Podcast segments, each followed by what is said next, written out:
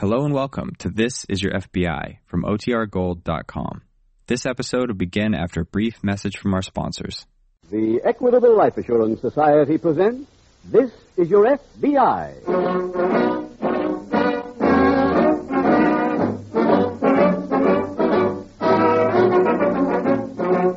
This is Your FBI, the official broadcast from the files of the Federal Bureau of Investigation. Presented transcribed as a public service by the Equitable Life Assurance Society of the United States and the Equitable Society's representative in your community.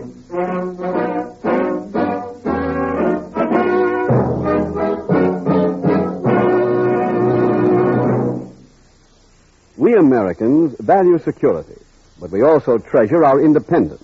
We like to be self reliant.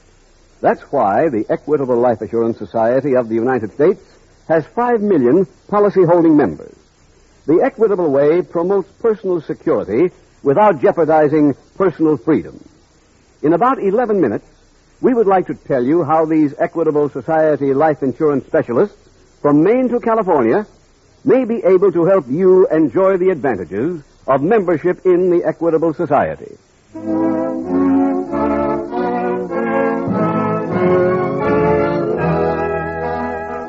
Tonight, the subject of our FBI file, Fraudulent Bankruptcy. Its title, Manhunt.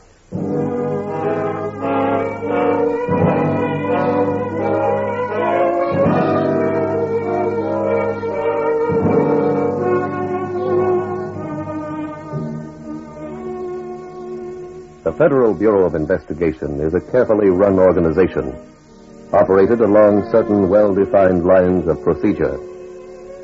One of those precepts is that every unsolved case must be reported on at least once every 45 days.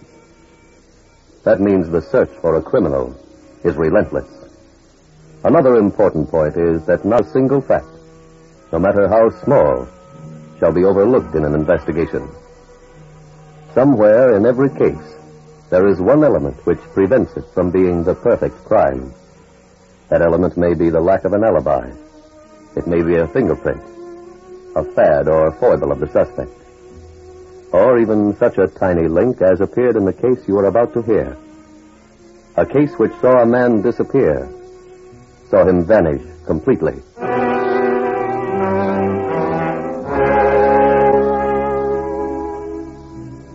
Tonight's file opens in a large Midwestern city.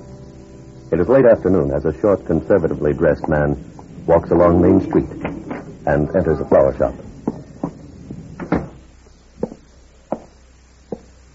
Can I help you, sir? Uh, do you carry funeral wreaths? Yes, I do. Uh, right this way, please. The man looked at several and rejected each. He said they were too fancy. He wanted something simple and in good taste. Perhaps this one. Exactly. That's the one I want. It's ten dollars. Very well. I'd like it delivered to this address as quickly as possible, Madison Street? near the river. I have to be in that neighborhood in about an hour. Oh, could I trouble you to bring it? Surely. I'll be waiting out front for you. And uh, here's your money. With that, he turned, left the store, and walked leisurely to his car. Then drove off through the downtown traffic. A few minutes later, he reached his destination, a warehouse in the waterfront district. Over the entrance was a large sign, McDonald Wholesale Grocery Company. The man entered and went to his office. In an hour, he returned to the street and waited. Sorry I'm late, Mr. Cooper. Oh, that's all right. Here's your wreath. I'd have been on time, but I drove around the block twice looking for a funeral parlor to deliver this to. No, it's for this front door. One of my oldest employees passed away. Oh. And out of respect for the dead, I'm closing the warehouse for five days. The wreath was then tacked to the door, where it had more of an effect than expected. For it was that wreath which led to the investigation of one of the most brazen criminals in FBI history.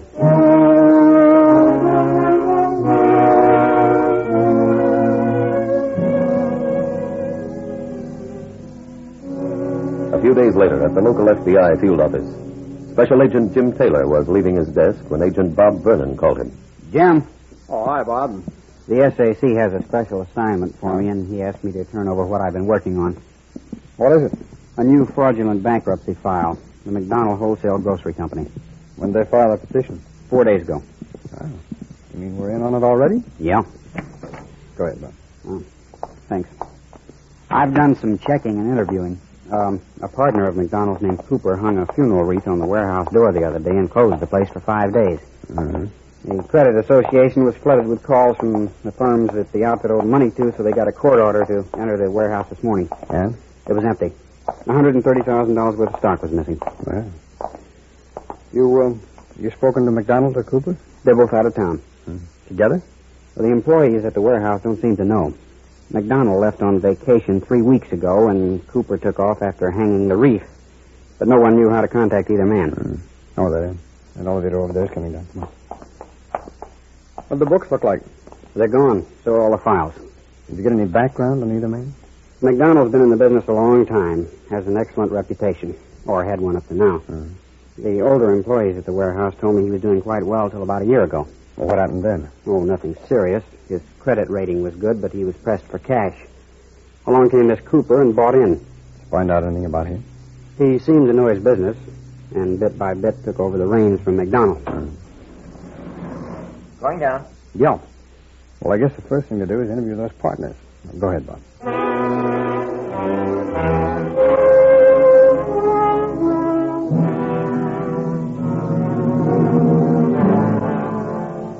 Agent Taylor quickly located Mr. McDonald, the original owner of the warehouse. He told about becoming a figurehead in his own business, with his new partner, Andrew Cooper, taking gradual control. Investigation proved that to be true. McDonald was cleared. The search for Cooper was intensified. His former home was searched. His neighbors were interviewed. His business associates and acquaintances were questioned. It was learned he had a wife and a 23 year old son. They had disappeared too. Meanwhile, in another city a few hundred miles away, a short, conservatively dressed man enters a flower shop. Good morning, sir. Morning. Well, what can I show you? A floral piece. Uh-huh. This way, please. I'd like to charge them. My name is Kaiser. Here's my card. Mm-hmm. Oh, I know the Bay City Grocery Company. You do? Oh, yes, my brother used to work in the stockroom there. Well, small world. Well, here we are, Mr. Kaiser. Is this your uh, complete assortment? Mm-hmm. Now, are there any particular flowers you'd like me to use? No, your judgment's good enough. Just uh, make it gay. This is for our opening.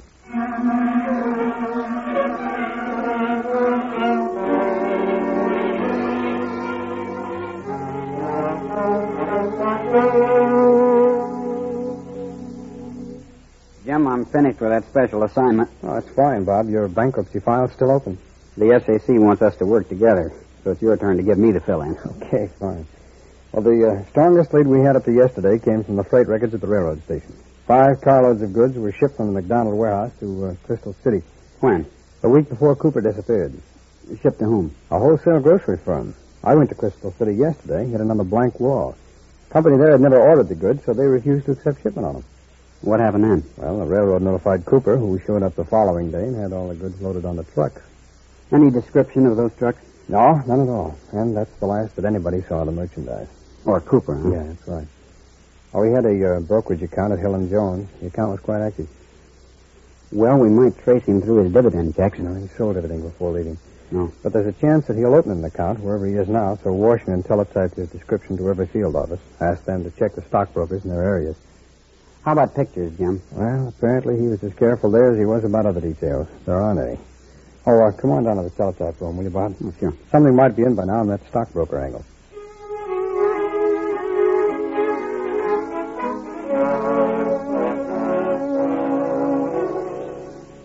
That lead, like the others, petered out. The following week, the metal filing cabinets removed from the McDonald's Wholesale Grocery Company were discovered at a second-hand office supply store. They were empty. The owner had bought them from Cooper and paid by check. The check had been cashed at a local hotel. The hotel register showed Cooper had stayed there, but was gone. A month went by. Two months. A year. Cooper's neighbors were re interviewed. His personal and business friends were questioned again. No one had heard from him. Then, one evening in Bay City, the door of a warehouse opened, a wholesale grocery warehouse.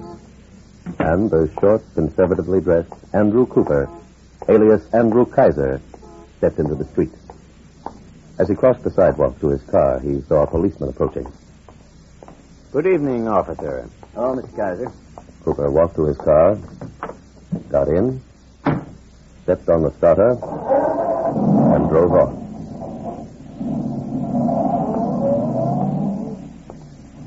Patrolman Welch continued walking his beat. When he reached the corner, he walked to a green iron box on the lamppost, opened the door, and picked up a phone.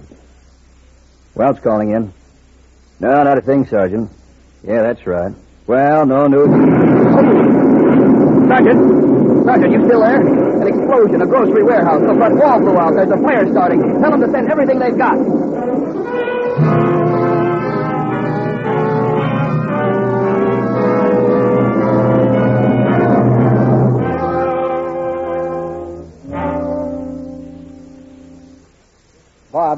You draw the Cooper file? Yeah, Jim. My turn to do the report. Oh, don't start it yet, huh? Why not? We just got a memo from the resident agent covering Bay City. On Cooper? No, on a fraudulent bankruptcy case. Um, here it is. A firm named the Bay City Grocery Company was owned by two partners, Mr. Allen and a Mr. Kaiser. Mr. Allen took sick about two months ago, had to start coming down to the office, leaving Mr. Kaiser to run the place. Mm-hmm. And three weeks ago, there was an explosion and fire at the firm's warehouse. The alarm was turned in immediately. Warehouse wasn't completely destroyed. I see.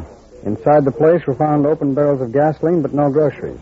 Investigation showed the firm was an old established company with good credit up to about two years ago when Mr. Kaiser bought in. Familiar pattern. Yeah. Even down to the detail of Mr. Kaiser now having left with destination unknown. His description tally with Cooper's? Yeah, in some ways, but it's as vague in general as the other one we had. Uh, this will help more, though. Hmm? The warehouse receipt that Kaiser signed. Now, let's take a look at that letter that we have here of Cooper's, huh? Yeah. Should be someplace down near the bottom. There we are. All right. You lay them down on the desk. Put the signatures together there. Mm, they look identical. Yeah. Well, we'll send them to the lab for confirmation, Bob. But I think we just cut a year off of Cooper's lead.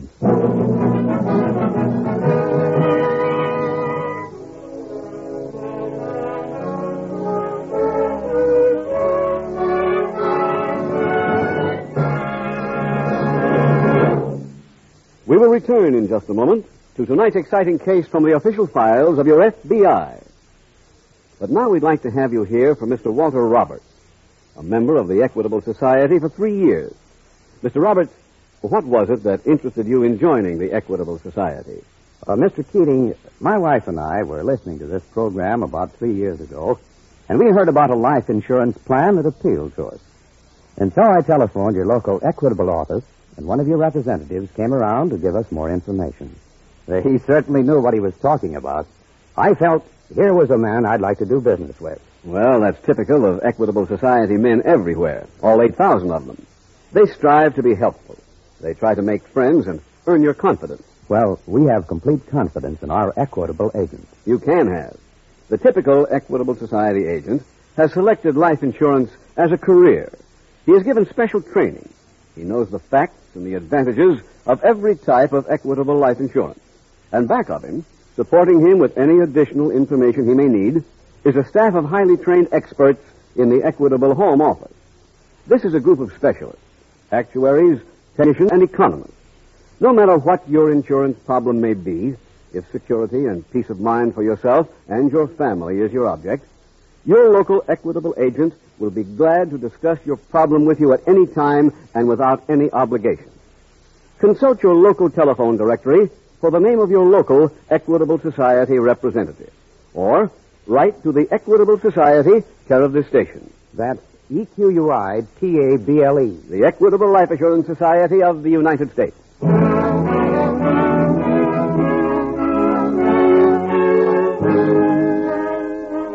And now back to the FBI file Manhunt.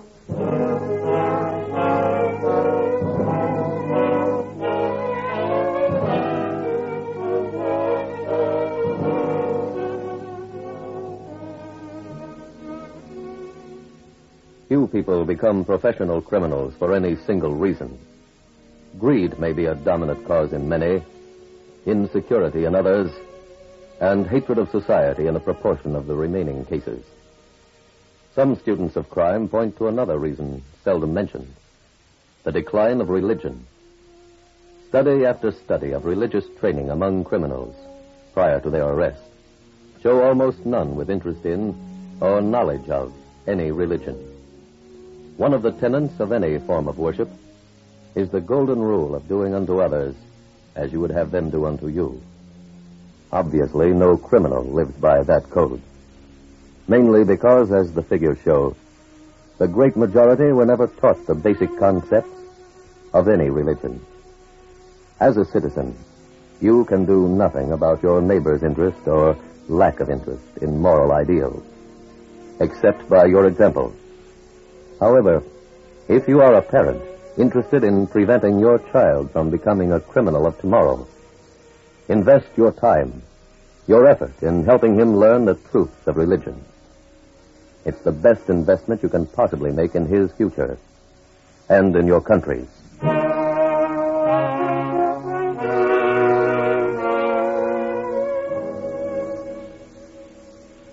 Tonight's FBI file continues in Bay City. Special Agents Taylor and Vernon meet after their first day of investigating the new crime. Jim, you get anything? Yeah, a little. Not enough. When Cooper left, he borrowed a car from a neighbor. Turned up abandoned at a resort hotel about 30 miles from here.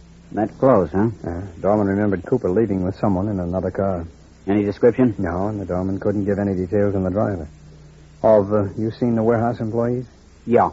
And uh, I went over the few books that didn't burn. They only confirmed the fraud. Hmm. What happened to the stock, Bob? The books showed sales to fictitious companies. And, and whose writing were those entries? The bookkeepers, but made on instructions from Cooper. Here's her sworn statement. Right. And I also got a statement from Cooper's partner. He wasn't in on any conspiracy. An exact duplicate of the other job. Yeah. You get any details on Cooper's personal life? Yeah, a few. He lived in a suburb called Glenview. In his own home? No, furnished rental. I went through the place this afternoon. He didn't even leave an old newspaper. You talked to any of his neighbors? No, not yet. I bought a city map of Glenview, though. Mm-hmm. Uh, let's see now. Uh, yeah. Here. This is where he lives, so let's fan out from there.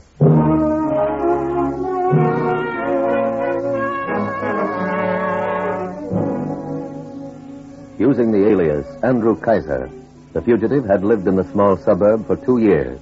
Now, Agents Taylor and Vernon set out to reconstruct that period. The first stop was the house next to the one Cooper had rented. Pardon me. Do you know the Kaiser family? Some information was gathered there. Other facts were learned from neighbors across the street. No doorbell was overlooked. No question seemed too unimportant to ask. Did Mr. Kaiser ever mention any hobby? Thousands of questions were asked. What subjects did the fugitive like to discuss? Did he ever talk about friends in another city? Was he interested in any sport? What did he like to eat? To drink? What habits did he have? Every answer was recorded and added to the file. Would you know if Mr. Kaiser ever belonged to any club? After covering the neighbors, Agents Taylor and Vernon visited the tradespeople in the area. The laundry the Cooper family patronized, the corner newsstand, the milkman. Everyone who saw or spoke to the fugitive. Can you remember any of his visitors? Then came visits to Cooper's former business acquaintances. Restaurants he frequented were called on. Waiters interviewed, bartenders, hat check girls. Each day, the two agents continued their search for facts. Bob, I ran into a distant cousin of Cooper's. He told me Cooper's son is in jail. Where? He didn't know. I called Washington. They have no record of any Ray Cooper. They also checked prisons. Now, there are five inmates around the country with that name, but none of them's the man we want. Well, what's he in for? Auto theft. You know, if we can find him, we might get a lead on his father. Did the cousin have any idea what other name he might be using? No. He did have a snapshot of young Cooper, though. Oh, you got the picture on you? No, I dropped it off the print shop. As soon as copies are ready, let's mail one to every field office and have them check on the prisons.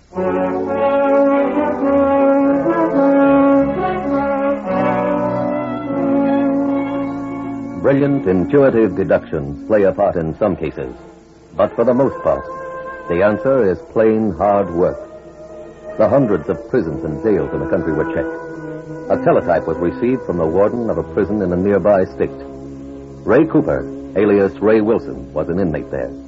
Agent Taylor left immediately for the prison. Want to see me? Yes, Cooper. My name's Wilson. All right. That part doesn't matter. I'm a special agent of the FBI. They told me. I'd like to ask you a few questions. About what? Your father? You know where we can locate him? I might. Well, we'd like to find out. I'll bet. Will you tell us? Make me an offer.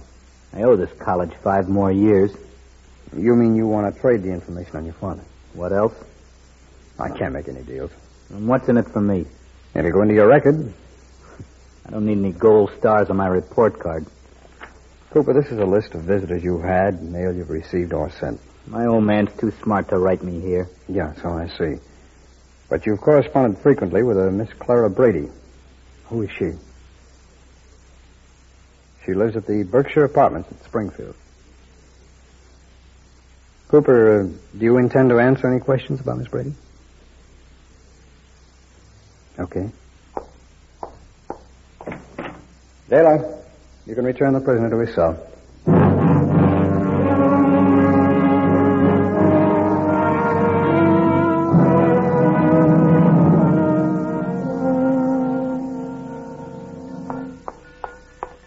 I got here as soon as I could, Jim. Come on, the Springfield Express, leasing track 11. Cooper in Springfield? No, but a friend of his son lives there, a girl named Clara Brady. She may be an intermediary for the Cooper family. What makes you think so? Well, Cooper corresponded regularly with the girl. The minute I mentioned her, he clammed up. If the family has an information drop, this is the kind of a girl they'd pick. Springfield police told me she has a record. What kind? Three arrests for suspicion of working with a stolen car ring. Say, uh, wasn't Ray Cooper arrested for car theft? Yeah, that's right. That's the way they might have met. Doesn't sound like the type who will pour out her heart to us. No, probably not. Then what? Well, if she won't talk, Bob, let's do a job like we did on Cooper. We'll go out and dig every fact about her that's available.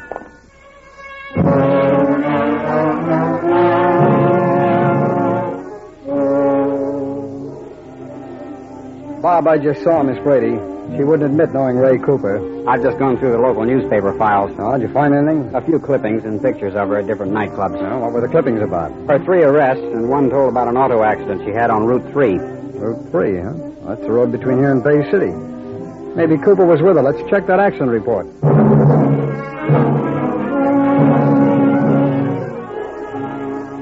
Jim, the Brady girl was alone when she had the accident. Now, but look what I found on the traffic records. Those all traffic tickets? And all hers. The last three are for overtime parking in front of 61 Broadway. That'd be way downtown. And downtown here is the warehouse district. We'd better find out about that address.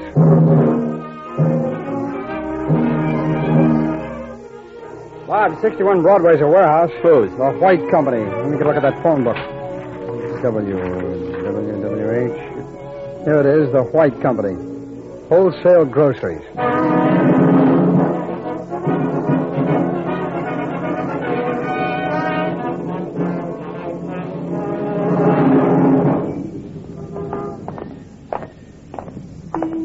Yeah, this is it. 61. No trucks at the loading platform. All the windows are closed. It's only 3.15. Everybody couldn't have gone home. Hey, Bud. You call me? Yeah. We're special agents the FBI. Here are my credentials. Well, what do you want me for? Nothing. Who's that funeral wreath for? The White Company. The warehouse looks closed. Well, it can't be. Mr. Crawford called for this a little while ago. Mr. Crawford? He's the boss. Uh-huh. Um, do you mind if we go in with you? No. Go on, go ahead. Thanks. Hmm? I got it, Jim. Okay. Mr. Crawford's office is over there. You seem to know this place pretty well. I was here about a month ago. Mr. Crawford got some flowers when he bought the place. We was so jammed then you could hardly get through. Huh? He's in here. Well, son, I see you finally got here. Yes, Mr. Crawford. Did it take three of you to deliver one wreath? No, we came to see about something else. We can wait till you're through with him. All right. They tell them to charge the wreath, and uh, here, this is for you. Thank you, Mr. Crawford. Now, gentlemen, what can I do for you? You can get your hat and come with us. What? We're special agents of the FBI, Cooper. This is a warrant for your arrest.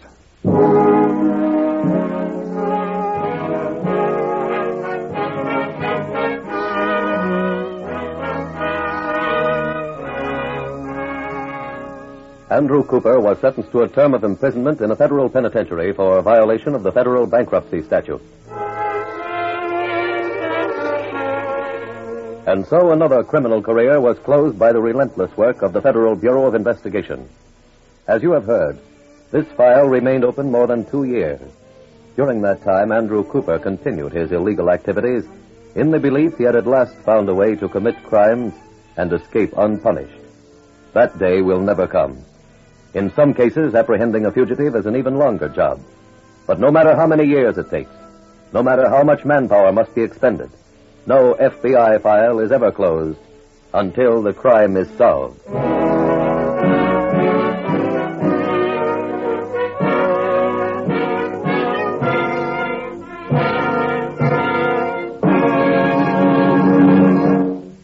Just one last word about a very important man in your community. He is the man who can help you most if your problem is how to provide for future security and peace of mind for yourself and your family. He is your local Equitable Society representative. There are 8,000 of these trained life insurance specialists ready to serve you and without any obligation to you, no matter where you live. Simply consult your local telephone directory for the name of your local Equitable Society representative.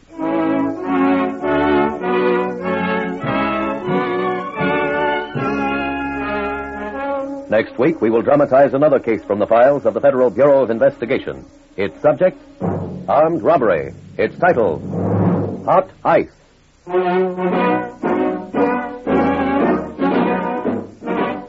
The incidents used in tonight's Equitable Life Assurance Society's broadcast are adapted from the files of the Federal Bureau of Investigation. However, all names used are fictitious, and any similarity thereof to the names of places or persons, living or dead, is accidental. Tonight, the music was composed and conducted by Frederick Steiner. The author was Jerry D. Lewis. Your narrator was William Woodson, and Special Agent Taylor was played by Stacey Harris. Others in the cast were Harry Carey Jr., Sam Edwards, Herb Ellis, Florence Lake, Henry Morgan, and Gil Stratton Jr. This is Your FBI is a Jerry Devine production.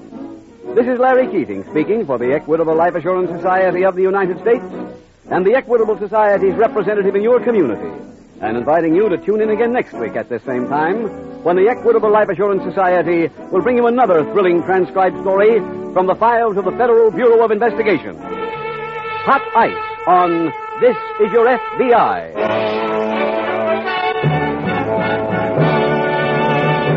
Stay tuned for the adventures of Ozzie and Harriet. There's fun for the whole family when Ozzie and Harriet come your way next.